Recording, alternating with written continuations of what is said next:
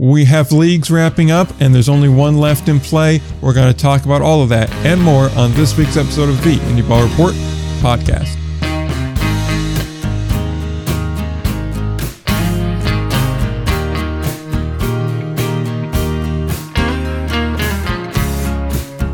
We are back again, episode number 185 of the Indie Ball Report podcast. I'm Nick. He's Will. This is the first one on our new podcast host. I guess kind of, sort of. We're working that out right now. Anyone that knows the, the trouble behind 184 getting uploaded. I imagine that one's actually going to be uploaded first, but this is the first one we're recording with the new one in mind. It's behind the scenes stuff. It doesn't really matter. I just wanted to mention it because I thought it was kind of interesting the the work to get around it has been a lot, but you know what? At the end of the day, it's still the same good old indie ball content, and man, is there lots of indie ball content to talk about. There certainly is. There certainly is. There is the Frontier League Championship. There is the Pioneer League Championship. There is the American Association Championship. There is news in the Atlantic League as well as we're on the verge of having our championship matchup. I believe we actually may be able to get that tonight, the 24th, have our matchup set and then be able to figure it out and then probably be talking about the Atlantic League championship as well on, uh, next week. That's all very well possible. Uh, and yeah, so there is a lot to talk about. Yeah, so much to talk about. Lots of leagues. I mean, couple couple leagues wrapping up, some still or a few, a few leagues wrapping up, I should say, and hmm. uh, but some thrilling championship games, including truly one of the best games you'll ever see. Oh, absolutely, there, and I mean, really, when you get down to it, the further north you went, the better the games got. That's why we're going to start in the furthest north of all the leagues, and that is the Frontier League. It is Quebec and Schaumburg, and as we mentioned last week, it was in the middle. It was a travel day, and they were starting uh, game number three when we last spoke to you. I believe we both were in agreement on Quebec winning that. I believe the disagreement was whether or not it was going to go five games or if it was just going to take four. In the end, it only did take four and Quebec uh, managed to get a pair of thrilling walk-off victories uh, in back-to-back days, a 4-3 win and then a 2 to 1 win as well to capture their first Frontier League championship and what I believe is their seventh or eighth overall championship.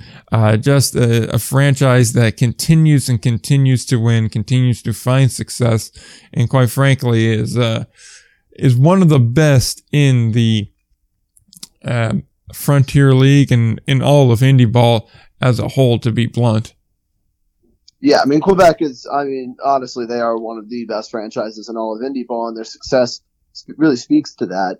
Um, I mean, the series for for for a series that didn't go five. I mean, it was it was hotly contested throughout. Just really good games. I mean, and, and of course, credit to Schaumburg as well. Schaumburg uh, played a great series just a couple uh, their their late innings, uh, their late inning bullpen guys kind of struggled on these last two games, and uh, Quebec was able to take advantage, win a couple walk off wins at, at home, but there was so much drama in this series. It was honestly like a movie script, and eventually uh, Quebec was able to come back on top. Uh, but it was truly for a series that didn't go five. It was so close, so hotly contested uh, between these two great teams. It, it really was. I mean, in Game Three, especially, I think was the case, just because you have a Quebec team that is a pivotal Game Three. Yes, it's not an elimination game, but it is one where it's really going to determine the rest of the series and how it's going to play out. Having to win two in a row on back to back days is a lot more difficult than, you know, just having to get one of the next two, obviously. So Quebec going up early in that game, then the Boomers tying it up, then getting a solo shot in the eighth to go and put themselves up 3-2. Quebec pushed to the very brink of it. And by very brink, I do mean the very edge. It was a 2-2 count with two away. And then, uh, Ruben Castro gets a a uh, a two out double.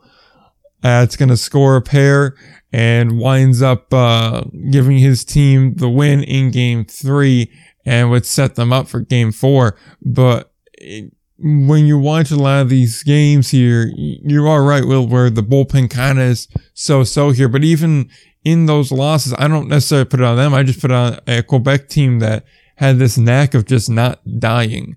And it was, it was just almost like, it's hard to describe the best comparison to it, but it kind of reminded me of Schaumburg a bit where Schaumburg, you know, in the regular season, they're not the best team. They're good enough to get in the postseason, but they're not really a regular season team. They're, uh, I guess, a 16 game team. You know, they show up in the postseason. That is what they are built to do, and that's what they do well. In the same vein, Quebec is not necessarily a, uh, a team that plays the whole way, but when it comes down to the most important moments, they show up and they play. Now we've seen them play complete games. Obviously, you're the second best team in the league. You can play a complete game. That, that goes without saying. But three of these games in the postseason, we've seen them needing late dramatics, but they always get it. So, I mean, if you're always getting it, it doesn't really matter. I mean, even in game, uh, even in game four, it's a two to one outcome. So, I mean, it's not exactly like, uh, you can really blame the, the pitching in any of these. It's just, you know, you're scoreless through the first five. Schaumburg goes up in the sixth, and then in the eighth, Quebec gets a solo shot to tie it. And then in the ninth, again, it's, uh, Ruben Castro who, this time he gets, uh, probably the oddest walk off in a walk off sac fly. It just to, uh, to finish the job. I mean, if anything in game four, you could probably blame the Boomers, uh, bats for not doing their job. They struck out 15 times and stranded 10. And when you're batting one for nine with runners in scoring position in an elimination game, that's not exactly going to, to work. That's not helping the cause at all. So when you look at it like that, you know, it's, uh, it's how it's going to go. Yeah, I think that's fair to say. Just because when when it's such a low scoring game, and really game three and four, um, I think we saw that uh, the Schaumburg bats started to quiet. But I mean, admittedly, the, the Schaumburg starting pitching did an excellent job. Uh, they they did they did a really good job against a great Quebec lineup. And when the margin of error is, is so small, that and that's really what we what we saw at the end of the game. And Quebec mm-hmm. was uh, in both games three and four able to come back and uh, and win it in the late innings. Just good situational baseball, and uh, unfortunately that was it for Schaumburg. But I mean, I think it was just a matter more more than anything of the Schaumburg bats really couldn't get hot in Quebec, and in, in a similar way that they were able to in their previous series. You got to give credit to to Quebec's pitching staff. Both their starting pitching and their bullpen were really good in these last two games, and I think that it, just speaks to how well Quebec was built in general, just from from top to bottom, because uh, they just showed the the unbelievable amount of depth that they had in, in the series. And it, you know, it's, it's, there's a reason that they they are where they were, and they were able to kind of go wire to wire to win their division for one, and yeah. and two to make the run in the playoffs the way they did, even though it was a lot of close games that they were able to come out on top on. They didn't steamroll anybody by any stretch. When that when that margin for error is so small for Schaumburg, I agree you can't necessarily blame their bullpen, even though their back end relievers uh, weren't great in these last two games. Uh, but you have to give a lot of credit to Quebec for, for and especially even even some of the Quebec bullpen for, for keeping them in the game and keeping them in the game, keeping them within striking distance, and eventually the Capitals were able to strike, uh, and that's and that's what we saw, and then they were able to get uh, their big hits really when they needed them most. Oh yeah, absolutely. I mean Franklin Parr is you know probably the guy from this run. I mean the heroics back in the uh, East Division Championship Series against Ottawa in that long, winding, what was it, game two, I believe it was. Yeah. So that one alone, I mean, that, that brought you to this point, and then he went out and dominated in the last two in Quebec as well. So the man had a fantastic playoff run. The team as a whole, the bats all came through. Uh, I mean, you could go through the lineup here. Castro obviously is going to be the one that first comes to mind because of everything that he did in that last two games in Quebec. But TJ White's another guy that had a very productive series. Jonathan Lacroix, who doubled home the run. I misspoke earlier. I said he hit a home run, but uh, that would tie the game. He was the guy that was very productive. Really go up and down the lineup. You find guys that came through and were clutch situationally. So, I mean, in the end, I mean, it, it is a very, very strong Quebec team. And I, you look at the division they had to come out of, you look at everything, you know, that they had to play through for this season, and you see a really dominant team. Because, I mean, like, we can obviously point out and say, oh, well, you know, they had the benefit of having the Greys in the regular season. That may have inflated their win total. I mean, sure, if you want to look at it like that, but I kind of view it more as, uh, if you look at the West, I mean, there's not really a lot of strong teams, right? Like you're saying this all season long. There wasn't a lot of really strong teams. There's a lot of mediocre teams. That being said, Schaumburg was Schaumburg and Washington were like the two where we were, I think, pretty confident on. We're like, yeah, Washington's a legit team, and Schaumburg's good in the postseason. Evansville, they weren't great going in. They had moments where they were really good, and moments where they were not good. So they were whatever there. And meanwhile, in the East, you look and you say, all right, well, Tri City, if not for a rough start as per usual, they would have definitely been in. Strong team there. Sussex County fielded a strong team. The way they went down wasn't great, but they were a strong team. Ottawa, we saw how strong they truly were. They had no business being as good as they were, and they were very good and very close to uh, to being in the same position Quebec finds themselves in now. And then the Boulders, I mean, I'm not sure they were a great team, but they were certainly the hottest team we've seen. I mean, you went 12 straight. I mean, you're a hot team and you're gotta have something right there. So I kind of view Quebec as, you know, they never really had it easy this year either. And I think that kind of adds to the level of play they had, the kind of quality of greatness to this in that you never really had a break outside of what a handful of series this year. I totally agree with that. I think that uh, the the division that Quebec played in really gave them um, really gave them the best opportunity to know how to deal with adversity. Uh, and when they got to this po- when they got to the postseason, uh, they and they faced a lot of it. They faced so much adversity yeah. uh, in this postseason. They their backs were against the wall multiple times multiple times, and uh, that's that's what made it what made it so impressive. And you know what? At the end of the day, you can fall back on so many of those those tough series that they had to play in, in the regular season, and even and even like if you go to, all the way towards the bottom of the standings and excluding a team like Empire State, I mean, it's like not like the Jackals who finished in second to last were pushovers either because they weren't. I think that that really prepared Quebec uh, for the gauntlet that is the postseason and um, and they were. And I think they were able to use that to their advantage. And on Schaumburg's end of things, again, it's not like uh, you can't blame Schaumburg because at the end of the day, you play the teams that are on your schedule.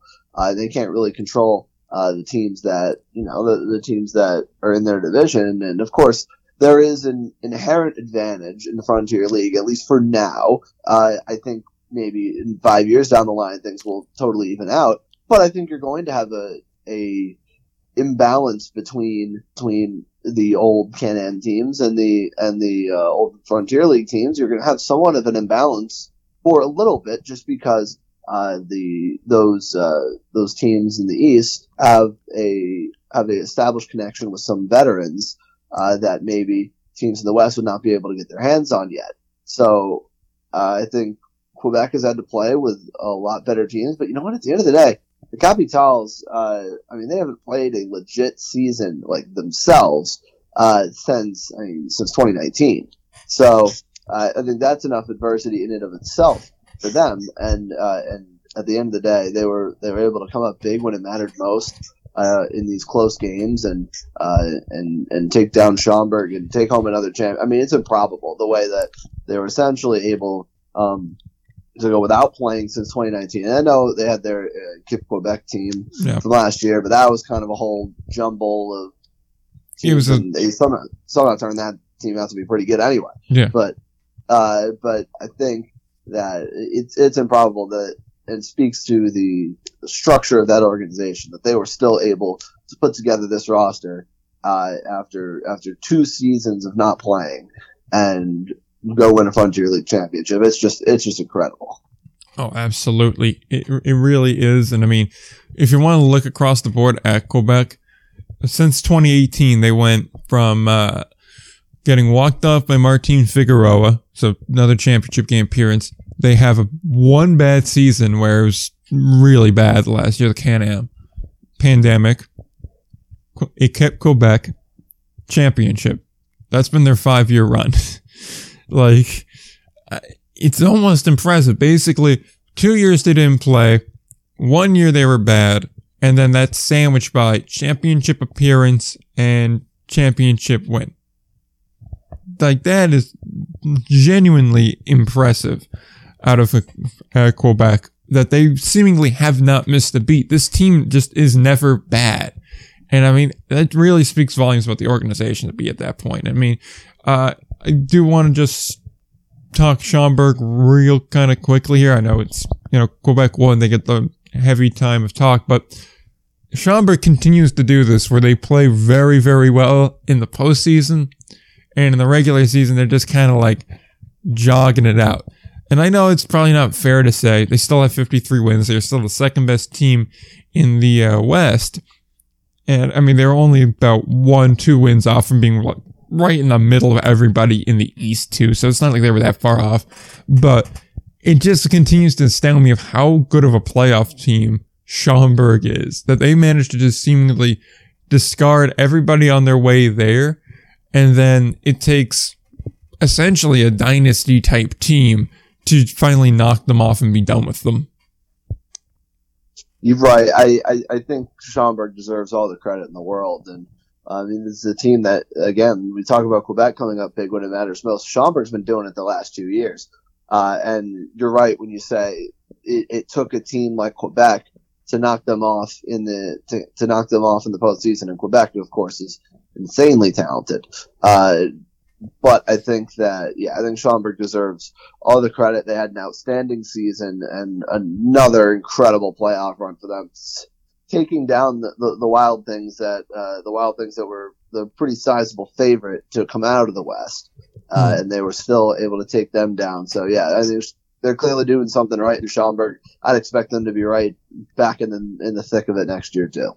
Oh, absolutely there. But uh, overall, a pretty fantastic season in the Frontier League. There'll be a lot to break down and look at in the off season to go through each of these divisions, go through everybody and see, you know, all the finer points of it. But, uh, uh, yeah, overall, fantastic season for both Schaumburg and Quebec. And for Quebec, they get another addition to their trophy case there. Uh, on that note, we do have other leagues that we need to wrap up real quick, so we are going to continue on this path, and we're going to go to the Pioneer League next, as they were the next ones to end. Uh, their series also started last Saturday. It was Missoula, it was Grand Junction. I distinctly remember someone on this show saying Missoula in two immediately, and then I said, if you could take Missoula in one, would you? And it was kind of implied that the answer was yes. So how do we think Missoula did? I I don't know if I want to answer that question. Oh, so I take it you don't think Missoula did very well. I I'm gonna respectfully uh, exercise my right uh, to the Fifth Amendment. Oh, well, good thing this isn't a court of law. So, uh, yeah. So, so do, do, I do I not have the right to uh, to not talk? Not on this show. It seems like a seems like being a dictator here, Nick Firestone. Oh, good. You're finally catching on. it took you a while, but you finally caught on. but yeah, K1, Grand Junction, they got 12, Missoula got 10, and I was thinking at this point, like, oh, okay, we got ourselves a series. And then after game two, I was like, no, we don't have ourselves a series because Missoula only scored four runs and Grand Junction scored 10. Grand Junction swept Missoula. we don't have a well, we don't have a series because Grand Junction's holding the trophy. Yeah, I was watching like I didn't watch game one because there's a bunch of other games on, so I was like, okay, we're getting focused on these other games because I mean, well, I, I didn't expect much out of it. And then I go ahead and I'm watching game two, and I'm like, what is happening here? Because Missoula led early. They were up one nothing. We're not even going to, we're going to get back to game one eventually, but game two is really where it's more interesting because it seems like the trading blows, the trading blows. We go to the fifth. Missoula's up 3 1. Then it winds up becoming 4 1. Then it becomes 4 4. And then from that moment on, it's just Grand Junction. They get one run in the sixth, three in the eighth, two in the ninth. It's just turning into a runaway. Any chance they really had isn't there anymore. Uh, you have Alex Nielsen. He goes two for three, four RBIs for him, a three for five night from Sean Ross, two runs scored on an RBI. Jalen Hubba, four for five, two runs scored, RBI. Uh, Phipps, uh, he goes two for four, two runs scored. Sandoff, one for three with two runs scored. All those guys have an RBI too, might I add. And uh, a couple of them drew some walks there. Sandoff has a pair of walks. Overall, you look through, they just kind of went through them. And funny thing is, after Jimmy, uh, Jimmy uh, Dubras, the starting pitcher for Grand Junction, came out of the lineup, the next, uh, I guess it would be four and two thirds, not a single run comes across. In fact, there is only, at least according to this box score that I'm seeing, three base runners for Missoula the rest of the way through. So not exactly hot, not exactly killing it uh, in an elimination must win game for the team that has the best winning percentage in all of baseball. Uh, really, if you want to go down the line, the top of the lineup, they all scored a run. Nick Gatewood did pretty solid with an RBI, a run, and uh, a pair of hits on four at bats. Lamar Sparks, two hits too. Jason Newman, a pair of hits too. But overall, this was a very uninspired offensive performance, especially considering the fact this is the Pioneer League in an elimination game. And in all seriousness, I, I, I do kind of wonder if, like we said about Quebec, where they had a lot of very tough opponents this whole season and they were put put to the test a couple of times and that's why they kind of were able to respond well. I do kind of wonder if with this particular team, if because they were just kind of running away with the season, at no point was anyone ever concerned about them, you know, being eliminated, not making the postseason, whatever it may be. I and keep in mind Billings also kind of pushed them as well, and uh, made it a three game series. I do wonder if Missoula just wasn't ready for this kind of a challenge, this kind of a pushback uh, in the postseason. And I mean, Grand Junction was a hot team too. They they have good players as well. They're not a team to be taken lightly just because you know you're such a dominant team in the regular season. So I do wonder if that's part of it, or if it's just a matter of they got outplayed. I mean, that could also just be it. I, I think it's more the latter, just because at the end of the day, like this is the beauty of baseball, right? And when you when you make a playoff structure where you're doing best of three, best of three, done. I mean, this can happen. I it doesn't matter if Missoula just steamrolled everybody in the regular season. Uh, when it comes to a best of three, I mean, it's a crapshoot. Anything can happen. And unfortunately, I mean, Grand Junction, all the credit to them. Their bats got white hot at the right time.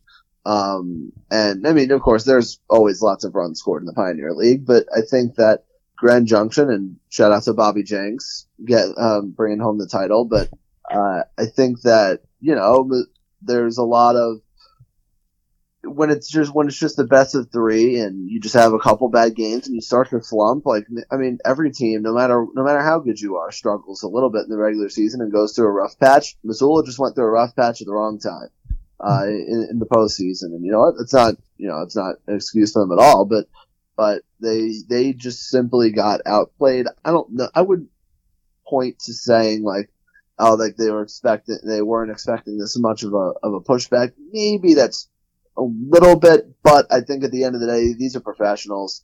Uh, and I think they simply just got outplayed by a team that is playing much better baseball than they were right now. And Grand Junction, uh, went out there and took it because they, they played they played really well uh, and did a great job and ended up taking home the title. I mean, I I'd agree with that, but I st- I'm I'm still wondering a bit because I mean, it's not like they weren't that cold. They went cold in the postseason of places to go cold. I mean, and even still, they were what? They were two and three in the postseason. So I mean, that's not really that cold. They're eight, they're eight and two coming into the postseason as well. So, I mean, yeah, it's a three game series. Anything can happen. and Grand Junction was the second best team in the regular season. There's seven games separating the two. Uh, so I I get they're fairly close. It's just it's hard for me to believe that a team that's like Missoula could not manage to at least steal one game, which in their case they shouldn't be stealing any games. They they're the favorite going in. That they weren't able to get a game, right? Like there's got to be at least Yeah. one game in there where you can take it. And it just It's feels stunning. like they got punched in the mouth. Then they tried to respond. I mean, they put up five runs in the third and the fourth and in the ninth. They managed to keep Grand Junction off the board after the fourth in game one. This in game one. And then obviously we went over game two already where it was kind of back and forth until Grand Junction just kind of took over and ran away with it. Like it just, we hadn't seen a team play like that. So I'm, I just feel like there's almost more than just they got outplayed because this team feels like it's too good to be outplayed. It feels like at no point in the season did they get outplayed. So to be outplayed now, I it feels like there's more to that there, even if it is just like something as simple as it's a long season. They were just at the end of the line and had nothing else left. You know, like I, Yeah. it, it's just kind of hard for me to think that this was it.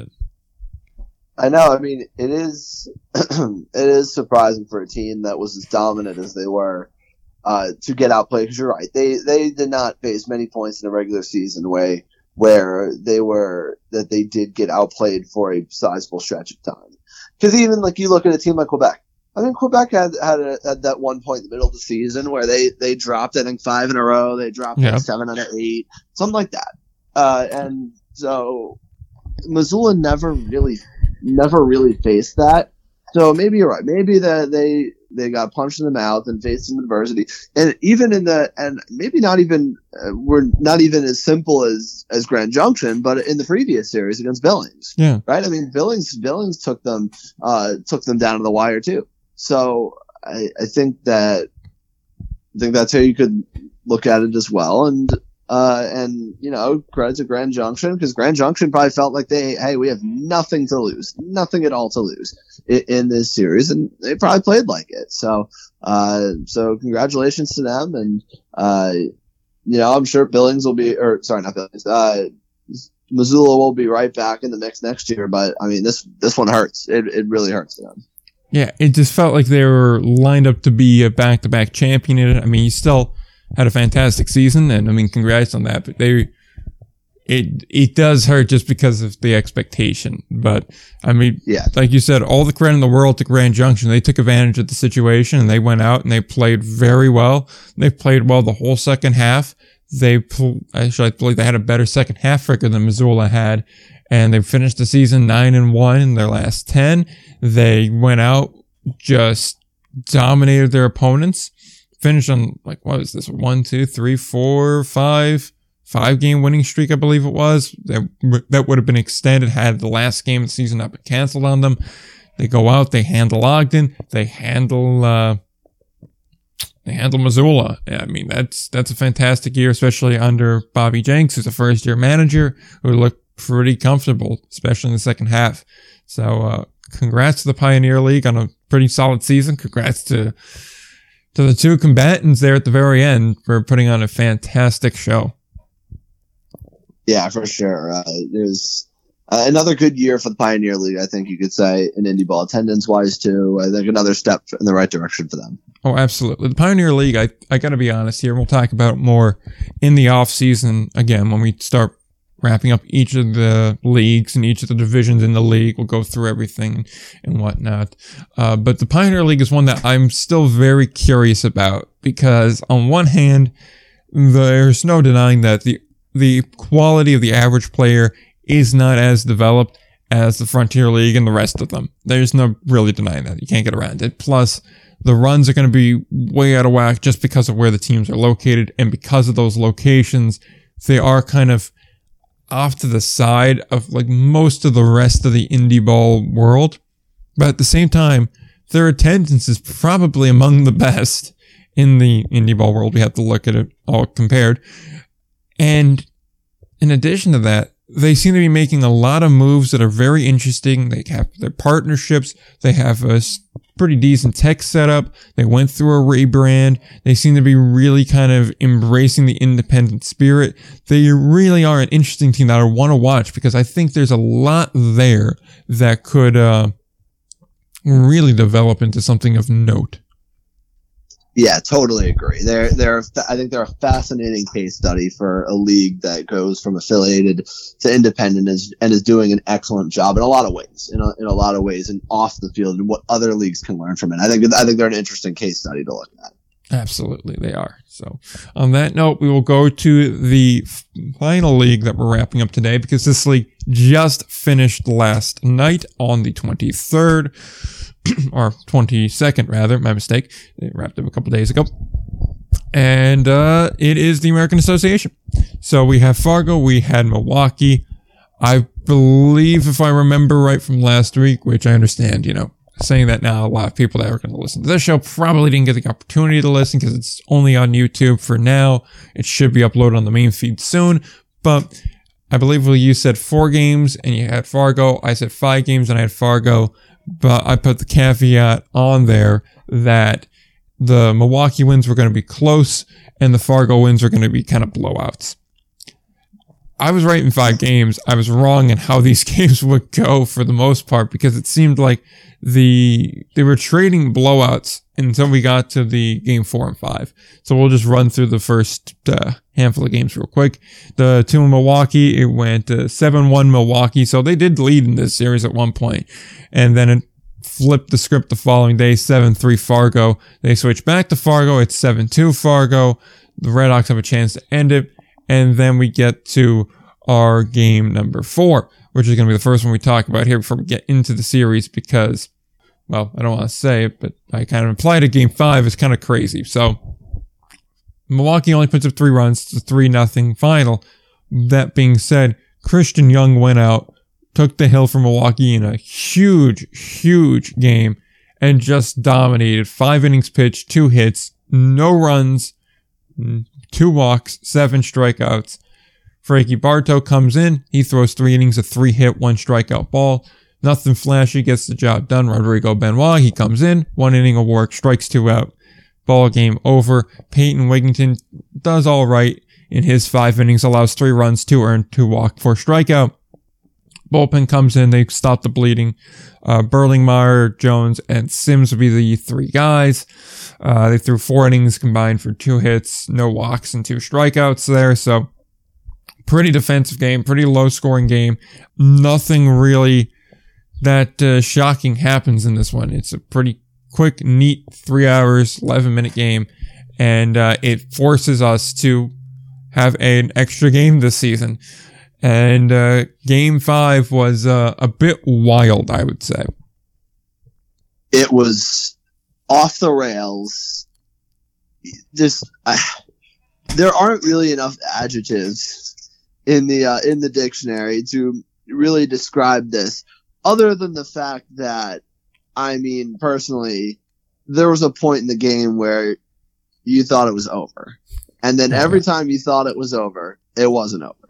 Uh, and in a matchup between, I mean, Fargo and Milwaukee and, and two teams. I mean, and Milwaukee for the most part has had a had a good season.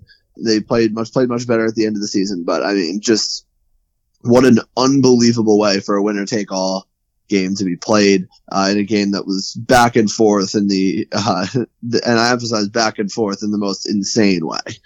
Oh, absolutely. There was uh, how many lead changes in this one? I mean, one, two, three, four, five, six lead changes over the course of 10 innings of play in this game. So we, we open up that first lead change. Milwaukee opens up the scoring in the top half of the inning. It's one nothing. Great. Fargo Moorhead in the bottom of the second gets it back. Two run shot puts him up 2 1.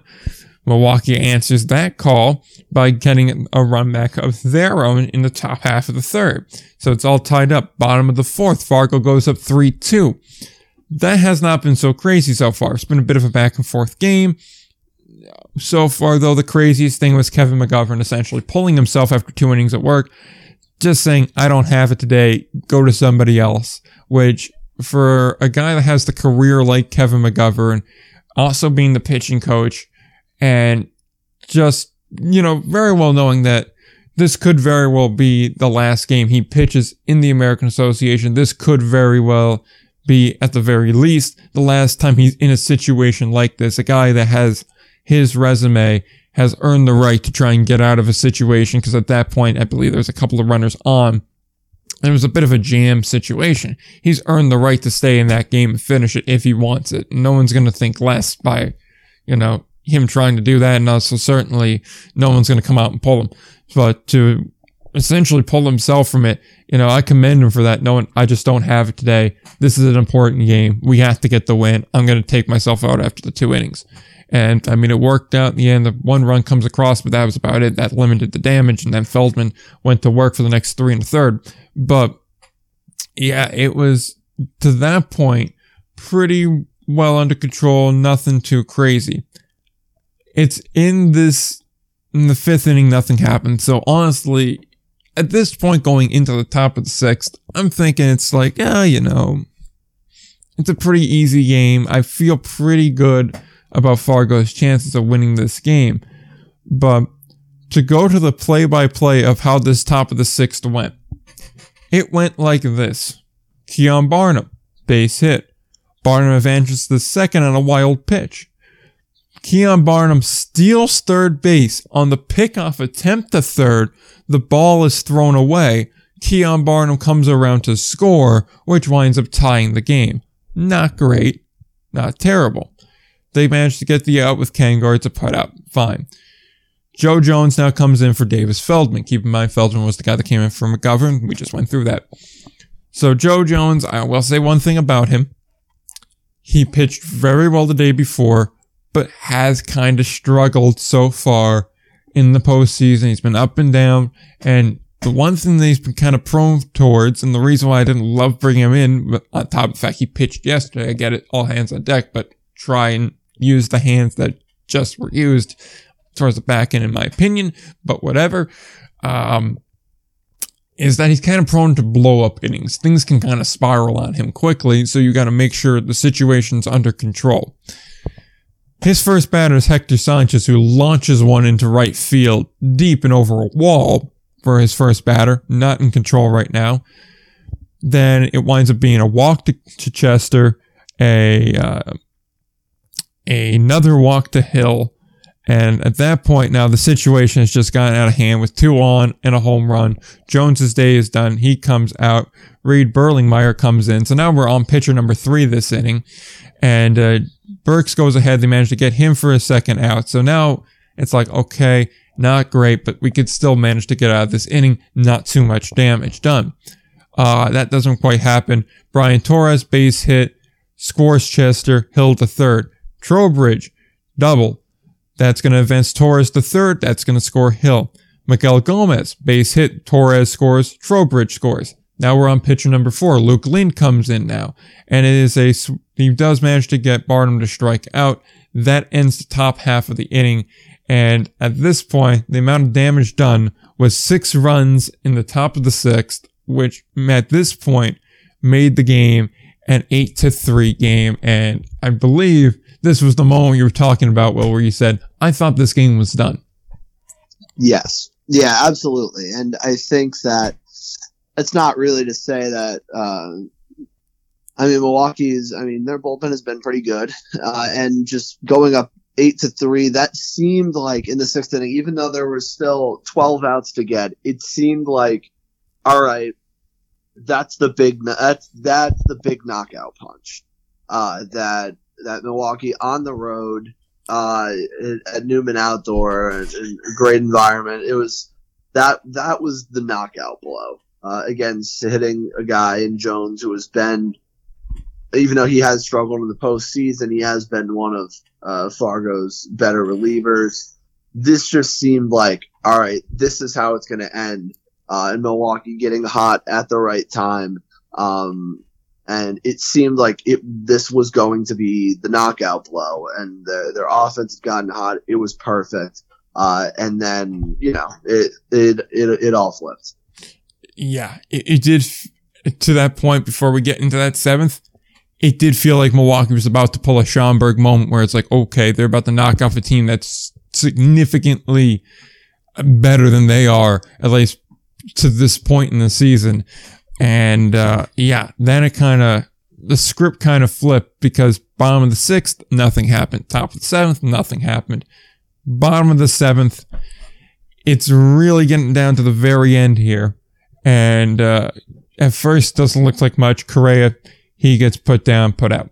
But Peter Maris, base hit. Then Drew Ward, base hit, 2 1. At this point, Ben Holmes had come in in relief of AJ Schugel because Schugel had thrown a decent amount of innings. So Holmes was the replacement there. And he's now out. Peyton Gray has come into the game. First, you know, I guess reliever that we really like we're big on like look he has a zero ERA, Peyton Gray, that guy. So I'm like, okay. You're bring, you're going to Peyton Gray now in the seventh here. It's I don't really love the odds for Fargo right now. But Pena advances on a fielder's choice. There's an error by the shortstop handling the ball to load the bases in that first batter. So it's like, okay, there's life here. Basically, what had happened was on that play, if that's the one I'm recalling, Burks went to field the ball. He goes to step on third, but when he's trying to, you know, transfer it, he dropped the ball. He didn't have it long enough to count as an out. Originally, they they ruled an out at second. Meeting said that's not the case. Base is still loaded with only one away. Okay, interesting situation. Boskin fly out to left. Whatever. It's two outs now. Base is loaded. So now it's a pressure situation. And Alec Olin comes through. He gets a walk that scores one run. Then Sam Dexter, who honestly up to this point had a pretty middling postseason at the plate. I think he was batting around 200, but to this point in this game has just kind of balled out and he continues to do that here with a base hit. It advances everybody up one. Olin goes to third. Pena goes to third as well, but Pena is able to score on an error again, meaning a missed thrown ball. Drew Ward also scores. The two runs come across on this. A lot of stuff's happening now.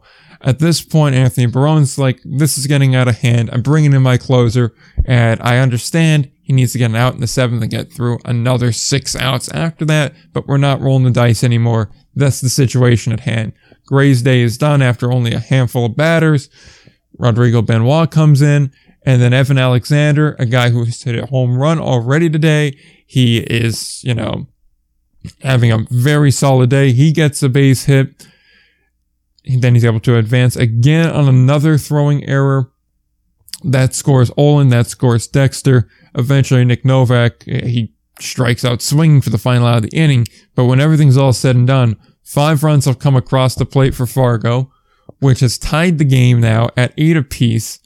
And right when we thought that, you know, this game was going to be done and over with, there's new life in this game. And now all of a sudden, we have ourselves a very, very interesting game because of some very, very poor fielding in this one. Yeah, the errors, the errors on the Milwaukee side of things were just absolutely killer. They totally, I mean, in this, in this game, there were five unearned runs scored. Uh, and, uh, and to that point, um, to that point in the game, out of the eight runs through seven innings for, for Fargo Moorhead, uh, half of them were unearned. And that's, that's really going to hurt. I don't, I will say this though. I don't blame Anthony Barone for being as aggressive as he was. Yeah. Uh, because, and I do think the question needs to be asked that even though the errors certainly did not help, uh, Peyton Gray, or Yeah. Peyton Gray and slash, uh, Benoit for sure. Yeah. But, I mean, Peyton Gray, for as good as he was during the regular season, I mean, it just had a really brutal stretch in the postseason. Yeah. Um, and there's no way around that. I think, uh, and I don't blame Bar- Barone for, cause I'm always, I'm more of the, uh, just in general, I always am more of a fan of bringing in your best reliever in the highest leverage spot, not even if that's not necessarily the ninth inning. Hmm. Um, I think in this case, it was, it was correct to bring in Benoit when he did. Uh, and did it work out? No. Uh, but I think at the same time, I think the thought process was there. and I like the I like the decision of being aggressive uh, in a winner take all game, and you're just you play for the play that is happening then, and you worry about the rest later. Uh, so I think that Barone made a fine decision bringing in Benoit as well as having Gray. I mean, Gray just really just has not had it uh, in this in the postseason, and not sure why. But hmm. uh, he's, I mean, he had a, I think 120 ERA in the regular season for Milwaukee in the time that he was there yeah. uh, in the back half of the year. So, um, but overall, I mean, the defense, the defense was killer, but I mean, some unbelievable at bats that were put together by the Red Hawks in that inning. Uh, to stretch it together. And in a game that I think a lot of people thought that Milwaukee was going to pull away, I mean, the Red Hawks came roaring right back, putting themselves in a tie ball game, which was, um, you know, just an unbelievable turn of turn of events. Yeah, I would say though, as far as Gray goes, and even Holmes and Benoit, none of them surrendered an earned run. In fact, there wasn't an earned run from when Schugel came out to the very end of this game. So, you know, I don't really necessarily think you could pull Peyton in that spot. I think he was still good to go. And I do wonder, and I don't hate the decision you put in your best, I agree with that. You put your best reliever in the high leverage spot because, well, they're your best reliever and this this game matters more. You could just stretch him if you need to. I do wonder if you think it could have gotten another out out of Benoit and you could just went to him first. Obviously, at that point, the situation was not dire, and obviously, you were not expecting your shortstop to throw two balls away.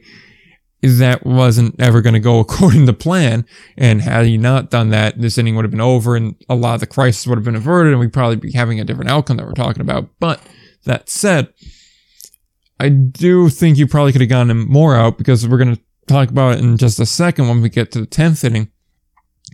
They had to go off to a guy that pitched the day before and has gotten a lot of mileage on him in this postseason already. And from the minute he came in, uh, just did not quite look like, uh, a guy that was rest. I mean, the guy we're talking about is Frankie Barto, and he's thrown 11 innings in the postseason. That's where he's going to finish at. So coming into that, he was at what 10 and two thirds. Like I get it, he has a sub one ERA in the postseason, been extremely reliable to this point, but it just feels like to me, you know, I get all hands on deck here, but he really shouldn't have been the guy to go to, at least in my opinion, because he was just that arm could not possibly have had much left in it. You know, after throwing that many innings as a reliever in such a short period of time. Yeah, it's some it's a question that needs to be asked, but I think at the same time, just given I, I don't think that uh, I don't think that Anthony Barone really thought that um, they were at that time that they were even going to be in a place where they would go to a tenth, where they where they would go to a tenth inning. So they bringing in Benoit made sense. Uh, I do agree though, like uh, Frankie Barto, uh, he's a guy that has been had been used a lot to that point. Um, but at the same time, like I don't know, in a game like that, you kind of just have you just kind of have to play with the situation in front of you and worry about the rest later. And unfortunately, the and yes, did the did the decision burn him? Yes, but I think the process and the thought process was there. Yeah, like I'll I'll agree with that. It's just it, it's just one that you're looking at like, oh, that's not like I see exactly what you're saying with like the thought process on it, but it's just it's hard to separate the thought process and the outcome sometimes. And it's just like one of those situations, just because of the way this game unfolded. Yeah, I mean, it's hard. I mean, it's easy to play Monday morning quarterback on a yeah. lot of uh, on a lot of decisions, on a, on a yeah. lot of these decisions. But you know, yeah. I I think the and of course there's there's risks to every there's risk to every decision, right? Like uh, we could if uh, if say Milwaukee took out Peyton Gray, put it if Barone put in another reliever. Uh, mm-hmm. and they gave the lead. We could, I, I'd probably be sitting up here saying like, saying, yeah, Benoit needed to be in this game uh, in, in, the seventh inning. Uh, but you know, the decision was made, and of course, there's risk to to it. And yeah, the risk materialized, but I, I think I still do think that the right decision was made. Mm. All right. Uh, we'll continue on in this one after that bottom of the seventh, where a lot was happening. We then see in the top half of the eighth, Alex Dubord comes in to pitch for Fargo. He walks the first batter, then gets Trowbridge, gets Gomez, two quick outs. Then uh, it is Keon Barnum that's up. They decide just to intentionally walk him, don't even face him, which I think we can all agree is a smart decision on that one. Don't let the big yes. power hitter hit when he could call game. So they take Will Kengor instead, and they manage to get him out on strikes. As Dubord walks off, he's pumped up. Flip side back to the eighth. Nothing really happens. Pair of quick outs. Drew Ward gets base hit. Pena goes down swinging. Rod, uh, Benoit equally as hyped up at that point. We go to the top of the ninth. They get uh, Sanchez the walk, then a sh- strikeout for out one, fly out for out two, put out for out three, down to the bottom of the ninth now. So now we really have this anticipation building because now we've gone a long time in this game without runs, you know, relative. And uh, Boskin gets a walk for out one, put out for our Boskin walks, then uh, put out for out one, strike out for out two. Boskin is able to advance on a walk to Alexander. Novak goes down swinging. All right, we go to the 10th. Keep in mind at this point, both closers are in. Dubord's now going to go on to his third inning of work if he stays into this one. And that's where I think I was kind of like, I don't know if you if he's going to come out because he has been their best reliever. He finished with nine innings thrown on the season or in the postseason rather with a zero ERA. So, I mean, he's clearly the best arm, but, um, I wasn't sure if he was going to pitch a third consecutive inning. That's a lot to ask out of a closer that really hasn't done too much of that. Uh, although he does have, you know, a history of doing more than just a handful of innings. In the end, he does come out for that uh, 10th inning and he makes quick work of the Milwaukee lineup, a one, two, three inning, fly out, put out, fly out, gets him down. We go to the 10th. This is where Barto comes in for Benoit. And, um, yeah, you, you walked Correa then was a base hit by Maris. Drew Ward gets a put out, so you still have the two on. And then it's Leobaldo Pena, the longest tenured Red Hawk, the guy that's kind of been there looking for a championship. He manages to hit like the most, the one shot that analytics would not like, I'd imagine, because it's just a worm burner directly up the middle. And, and by worm burner, I really do mean it ran on the grass through the dirt to the outfield where it just kind of sort of died in no man's land, which lets big Christian Correa go from second to home and score to win the game, win the series, and win the Red Hawks their first championship uh, since 2010 and their first in the American Association too, and kind of cap off uh, an unbelievable two year run for this team. Yeah, I mean, just on that play, you know, that's the beauty of baseball sometimes, where it's yeah. about placing it better. Like, uh, you're right. Like sometimes those those balls that are softly hit, and I tell you what, uh, a, a hard hit ball to center, a hard hit single to center field. Hate to say it, probably does not score Correa. It yeah. doesn't.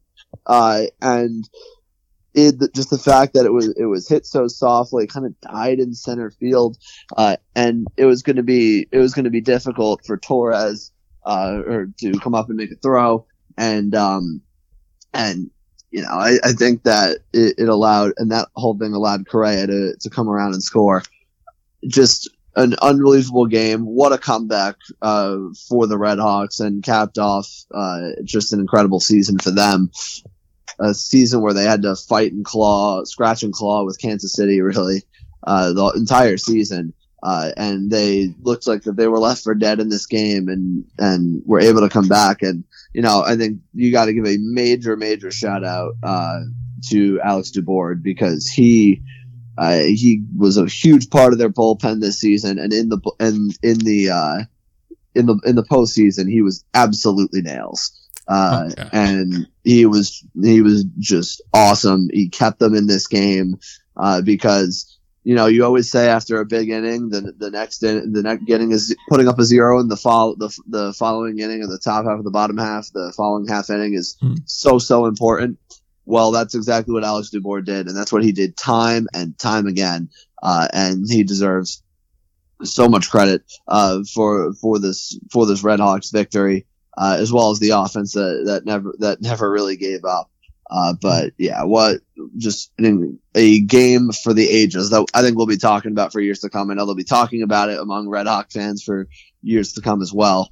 Uh, and just an incredible baseball game with what an ending. And how else could you end a winner take all game like that? I mean, really, I mean, like this was, this was just insane watching it. And like, if you go back and you kind of check the, the Twitter of all the people that follow independent baseball, the back and forth that's going on under every tweet and everything, and just the kind of consensus of this game is insane. And it really is an all time classic. Like, I understand that a lot of this is made possible by some poor fielding, but even still, that's just kind of baseball sometimes where the mistakes that haven't happened all year come out at the worst possible time and create something just completely different just completely out of this world. And it really is, it was a really great season, the American Association. And I got to be honest here.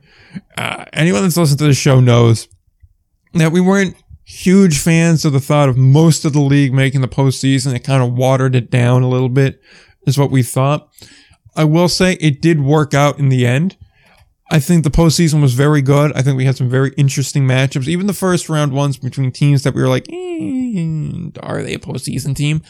You know, they uh, they they managed to make it work, and it was a very fun postseason. I got to be honest, and uh, you know, the thing is, I think I've come to a place on it where I'm like, I like the postseason. I like that there's that many matchups and everything.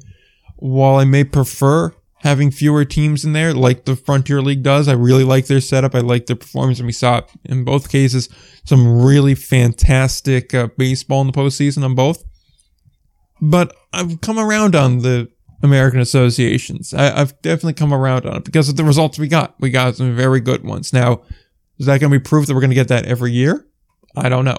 We'll have to wait and see on it. But at least for this year, it's definitely made me a bit more open minded to it. Yeah, I think that there was no doubt that there's going to be action in the postseason. I don't know if there was a, a direct result of having eight teams in the postseason. Um, I think it was just I would more attribute it to just uh, just the playoffs are awesome and uh, we got we got some really good matchups at, at the end. You know, I'd I'd pref- I'd much prefer honestly like a Frontier League type model.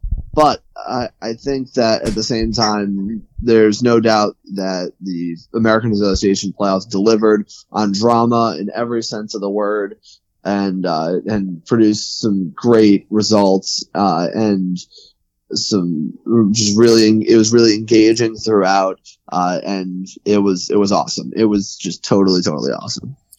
Well, see, here's the one thing about that though because if we were to go to, we agreed on it was two and two is how we it would have to be done because you couldn't really do three and two without having the same issue, right?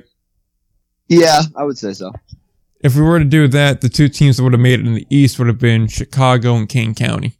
Milwaukee wouldn't have been in. Wait, no. Uh, I'm yeah. saying like the the three and the oh the three. So you do want to do the three and the three. Well, I mean, at that point, then half the league still makes the postseason, though. Right, but I think that I think that's better than having eight teams instead of six. I think six is fine. I don't I don't know I don't know if we need necessarily a four, but I would uh, I, mean, I, I, like like, like I was saying like the Frontier League model. okay, I, mean like with the Frontier League though, they also have the benefit of having additional teams though. No, they have what 14, yeah. 16? Yeah, I, so, I, they do, but I think that I, know, I think I, would rather I'd rather six and have. Um, give the either that one game playoff or that series if you want to do a three game series between the three and the two in each division. I'd be more inclined to do that than have like the four get a shot at the one because then I still think you're you're kind of devaluing the regular season in the sense of you're just playing for home field for 100 games uh, mm-hmm. instead of an actual inherent advantage in the postseason like getting a bye. So that that's more where I'm coming from as far as that. All right. I mean, like I, I see that. I also think though, like we got a good series out of Cleburne Kane County too. You know, so like I'm not upset about that. I I'll grant you, you know, uh, Kansas City Lincoln was not, you know, it wasn't it, and uh, you know the rest of them were fine. But um, I mean, I suppose against Milwaukee and Kane County would have been a decent series, but who's to say? You know, I it's just one of those things where it's like for me, we saw how it worked out, so I'm more open to it now than I was beforehand. You know, I, and I'm just kind of in the camp of top two would have worked just because I think this league needs another two teams before I'd be good saying, yeah, you know, you could make it three. But uh, either way, you know, I, I don't know. I, I just kind of like, uh, I kind of like the way they did it this year, at least. It, it worked out. I think if we had a lesser postseason, maybe if the season didn't end on such a high and with the kind of dramatics, especially because keep in mind with Milwaukee, Chicago picked to play Milwaukee and well, we saw that worked out for them. So, you know, maybe that was like the catalyst that got them going. Who knows really? But uh, it just, it ended on a high and I guess maybe I'm just riding that on it. But I, I just feel like I'm more open to their, to their system now. I think given the result, yes, but I think if you were in a, in a situation where I don't know, like let's say let's say for sake of example that uh that Lincoln knocked up, let's say Lincoln upset Kansas City. All right. I think the the narrative flips and saying everyone says like come on. See, here's the because I could see it both ways. Because on one hand, I'd be like, well, we just got robbed of Kansas City Fargo. On the other hand, I'd be like, but what the hell, Lincoln? Congrats! Like I would just be kind of stunned. Lincoln was able to do that. But I, I would argue that they, when the difference is so stark, I don't know if they, like that a team that finish mm. that a team that finishes in fourth in the division really deserves that shot. Fair. I, I almost feel like it'd be more fair to throw a caveat on there that they must be above 500. Like, maybe toss that That's one. an interesting there. idea. Yeah, where like you have to meet a certain threshold, winning percentage wise, because I think winning percentage is probably the way to do it. Because sometimes games get canceled. It's just the reality of it. So if you were to toss like you have to have at least a either a 475 or a 500 winning percentage, otherwise you do not qualify for the postseason. And you could even go to the other division if they have someone that could substitute in and offer that as a possibility. Like maybe you could do something like that. Maybe that's kind of fun. But yeah, I'd be more I'd be more inclined to do something like that. I think that's not a bad idea. Yeah, yeah, it's something to talk about in the in the off season. Anyway, uh, we do have the Atlantic League. We got to get to quickly. So a fantastic season by both sides. Milwaukee, congrats on honestly doing a lot better than I think anyone thought you had any right to do. So, uh, you know, fantastic season on that front. Nothing to be ashamed of there. And as far as Fargo goes, I mean, you guys were battling it neck and neck with Kansas City the whole way for who's going to be this dominant team. It wound up being you guys. You won the series that mattered against them, and then you won the the most important one at the very end. So, I mean, enjoy that series. Fantastic year there. Yeah, absolutely. Just what a season the American Association, and love to see a team like Fargo come out on top. Absolutely, there. So, on that note, we do have uh, some Atlantic League news just to get to really quickly here. Um, we do have news off the field and on the field. We'll talk about on the field because that's been the focus of today. If we don't wind up getting to the news out of York, then we'll prioritize doing that first thing next week. That is Mark Mason is out of York. He resigned his position. We'll talk about what that means probably at a later point because we are kind of against the clock this week. So you're not going to get an hour and a half long show, but we do have playoff stuff that we have to talk about. We're going to open that up with, uh, the round one games, three games played so far. We have three two in every series, of course, and it is Gastonia up three two. It is Lancaster down uh, 2 1, rather. It's 2 1, Gastonian 2 1, uh, Southern Maryland. Uh, really, so far, the games have been pretty lopsided in the High Point Gastonia series. Gastonia blew out High Point. High Point blew out Gastonia. Gastonia returned the favor. So, if the pattern continues, then we should see another blowout uh, tonight. And meanwhile, on the flip side here, the only real game I think worthy of being mentioned so far is game two against um, the uh, Southern Maryland Lancaster series. That one has been closed. That one was closed, I should say. Uh, Southern Maryland went up big early. They went up 4 0. Uh, it winds up becoming 4 2, then 6 2, then 6 3. ultimately, we go into the bottom half of the ninth for Lancaster. What could be their final game of the year? They're down seven to four or seven to three, rather. My mistake. And um, obviously, we all know what that means. It means Andres Brasino is going to come into this game, a guy who's been a very good reliever for some time, and especially so uh, this season. And uh, well, for probably the first time all year, I believe it actually is his first time all year He's surrendered four runs in one inning. Blew a save. It went to extras, and, uh, well, Lancaster, we mentioned they had a win. This was their win. They managed to pull it out late, and uh, they won 8 7 of a really kind of back and forth wild game on Wednesday night. Yeah, it was uh, very almost like a similar uh, setup to Milwaukee and uh, Fargo Moorhead game five. I mean, this was this was off the rails. I mean, Andres Brasino has been just so lights out all year, and this is just the one of the extremely, extremely, extremely rare nights he didn't have it. Mm-hmm. Uh, and then and then Jake Hoover hitting a walk off home run. This it was what what a moment. Uh, and a game that of course the Barnstormers really, really needed. Uh, and yeah, I, I think it's hard to blame Brasino because of how good he's been all year. Uh, but you just got to give credit to the Barnstormers for for not uh, for willing to being willing to fight back on their home field, uh, and it was just a, a huge moment for them. Um, and and of course Hoover as well. Uh, it was not a huge, uh, not a not a really a big bat, uh, but sometimes it doesn't matter. Like when you come up in the in the in the biggest moment. Uh, I do want to give a quick shout out though. Game one, Daryl okay. Thompson, Jim. But oh, that uh, goes without saying. But but but uh, you know, back to game three, I I think that.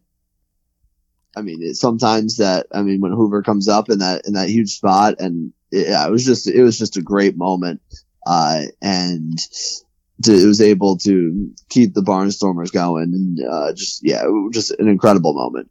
Yeah, it just kind of it was kind of crazy there to to see how that goes. Just you don't really ever expect to see Andres Brasino look human because he just he goes up and he just eliminates opponents. He just doesn't really ever make mistakes per se. So you know it is uh, it was something to see there, and obviously you know uh, these series aren't done yet. They're best of fives, so uh, we do have a couple more games left to be played today. I believe both are today at least. Let me just double check yeah. that. Yep, both are today. Yep. All yeah. right, good. So then, uh, yeah, it will possibly end today, uh, possibly end tomorrow, and then we'll have a championship matchup for next week at the latest here. Do we think, uh, any series is going to end today, or is that more something that's going to wind up happening, uh, on Sunday? You know, I'm going to say that Gastonia wins today. I think Gastonia will win and they'll, they'll beat High Point. Um, I think I think uh, the Barnstormers will force a game five. I think it's been a really close competitive series. Uh, and I think, you know, I assume Daryl Thompson with the Blue Crabs up 2-1 doesn't start today and goes, and they save him for a game five if they need him. So I think that, uh, I think, I think the Barnstormers will force a game five. I think Gastonia wraps up high point tonight. You know, I, I can't really disagree with that. I was going to say the same thing. On one hand, I kind of want to say High Point is going to go ahead. They're going to get that extra, you know, they're going to get that boost. They're going to get one because they've been trading blows here, but it just kind of feels like Gastonia is overwhelming this team. And at the end of the day, Gastonia is the best team in this league. Uh, until proven otherwise, they are. And uh, it feels like they're just going to end this thing now. I'm also kind of saying that Southern Maryland's going to end this today. I don't know why. I just kind of get that feeling. I want to go to game five, but at the same point, I just think Southern Maryland's a very suffocating team, you know? Like they are a team that they're not giving you anything. They're going to take everything from you. And they're not, they're just such a tough team to beat. I mean, you saw what it took, it took to beat them in game two, right? So for them to lose again, I just I don't quite see it happening until we get to Gastonia. That's that's the series I want to see because it's kind of like like don't get me wrong, Gastonia can pitch very well too, but their thing is that they're going to score runs on you, they're going to run on you. That's kind of their mo. and obviously they have some really solid pitchers in there too. But it's kind of like fire and ice going at it. So I'm very interested to see what that series looks like. I think they both end tonight. To be quite honest with you, I just I have this feeling on it. Mm, fair enough. Yeah. So we'll see how it shakes out. Yeah, absolutely. There. So uh, I think we'll just move the uh, Mark Mason news to next week. Uh, just a quick overview of it, though. He resigned his position as manager of York. Been there for a very long time. Top ten, pretty much all the Atlantic League uh, managerial records on that front there. Uh, and only what 2018 was their last championship, if I'm not mistaken. 17, 18. Uh, I believe it was 17. Yeah, Sugar Land was 18, so I think they won 17. Yeah. So. So he does yeah. have that one under his belt. Uh, only, I guess, five, five years removed from it now. Wow. Okay. Um, so yeah, he's out there. We're going to wait to see who's the new, uh, bench, bench boss over in York. We'll go into more detail on that next week, like I said, because we are against the clock here. Um, also being pointed out, uh, which I guess I'll, you know, I'll just save that for my thing to add. Uh, we'll go to the plugs, we'll get out of here, and then we will move on with the rest of our day. If you want to find the show, you could do so pretty much on all the platforms we had before. It's Podbean. It is, uh, Google's, I think, still getting up to date. I haven't heard back from them yet, but Google will be up uh, fairly soon, maybe another week on it. But uh, outside that, Spotify's up, Apple Podcasts is up, uh, TuneIn's up, iHeartRadio's up. Pretty much all the usual ones, they're all up. So you can find the show there. Social media, again, I encourage you to follow the social media. It keeps you up to date with what's happening with the show because we are in a bit of a flux right now. I don't anticipate this flux lasting for more than another week. And even then, it should be solved in fairly short order. Hopefully, this one can go up today, the 24th, without any issues, but we're going to probably have to fight a little bit on that. Uh, so at Ball Pod on Twitter, on Instagram, at ALPB underscore news, and at, um, Indie Ball Report as well. Their website is going to get updated too. We're going to clean up that and fix some stuff there. So indieballreport.com for show notes and things like that on the website. That said, anything to add? Albert Pujols, 700 home runs. I never thought, I, I, I did not think that he was going to get there. Uh, just given his, some of his struggles with the Angels, I thought he was about done. The fact that he got the 700 home runs, joined now one of four players in the 700 home run club, a guy who's played the game the right way for so many years, uh, just a class act and one of the best people and one of the best, and definitely one of the best hitters of all time. I mean, 700 home runs is just wow. I mean, history and the fact that he hit 699 and 700 in back to back at bats, just bonkers. So, uh, congratulations to him. Uh, what an incredible milestone. Wouldn't it be funny if he went into the Hall of Fame with an Angels cap on? He's not going to the. No way. Wouldn't it be because technically he doesn't get to choose anymore because Wade Boggs ruined that for everybody. It won't. There's no way. It won't happen. I know. They'll, they'll put him in as a Dodger, but uh, I'd much prefer that over the Angels, honestly. Why? Because at least he had success in like the half season in L.A proper LA, not Anaheim. But uh, yes, yeah. Only thing I have to add here is again going back to the trouble in the show here. Uh, I understand the last show didn't get uploaded to the feed. It's going to be uploaded. I don't know if I'm going how we're going to work this out because I really would like to get them both up before October one, where our data cap gets reset, and I should have it up before then because uploading three at once just sounds like a really bad idea even uploading back to back isn't great. So we're going to figure that out. Just stick with us for now. Worst comes to worst, this will be up on the YouTube channel. It probably will be the last one I do, and hopefully will be the last one that has to go up there. So check that out as well. Wait for the link and really do follow the social media pages because we're going to keep you up to date on that there. So we should be back to business as usual next week with no issues, regular times, regular everything, especially because depending on when these series end and how quick that championship is, we may not have to wait till like the following day anymore to record, which would be very, very nice if we could, uh, if we could, uh, not have to do a quick turnaround on these shows because they do kind of kill me, but whatever. Yeah. I don't really care that much. So yeah, I more or less just care about getting the show out. So on that note, uh, we're going to wrap it up. do stick with us and uh, enjoy the last bit of indie ball. We only have one league left and only a handful of games left. I guess no more than like what seven games left. Yeah, about. Yeah, so well, technically at most nine because both could get extended in a best of five. But uh, yeah, we're under ten games left in the season. It's kind of crazy, but uh, yeah, we'll talk about all that and more next time. But until then, don't forget to play ball.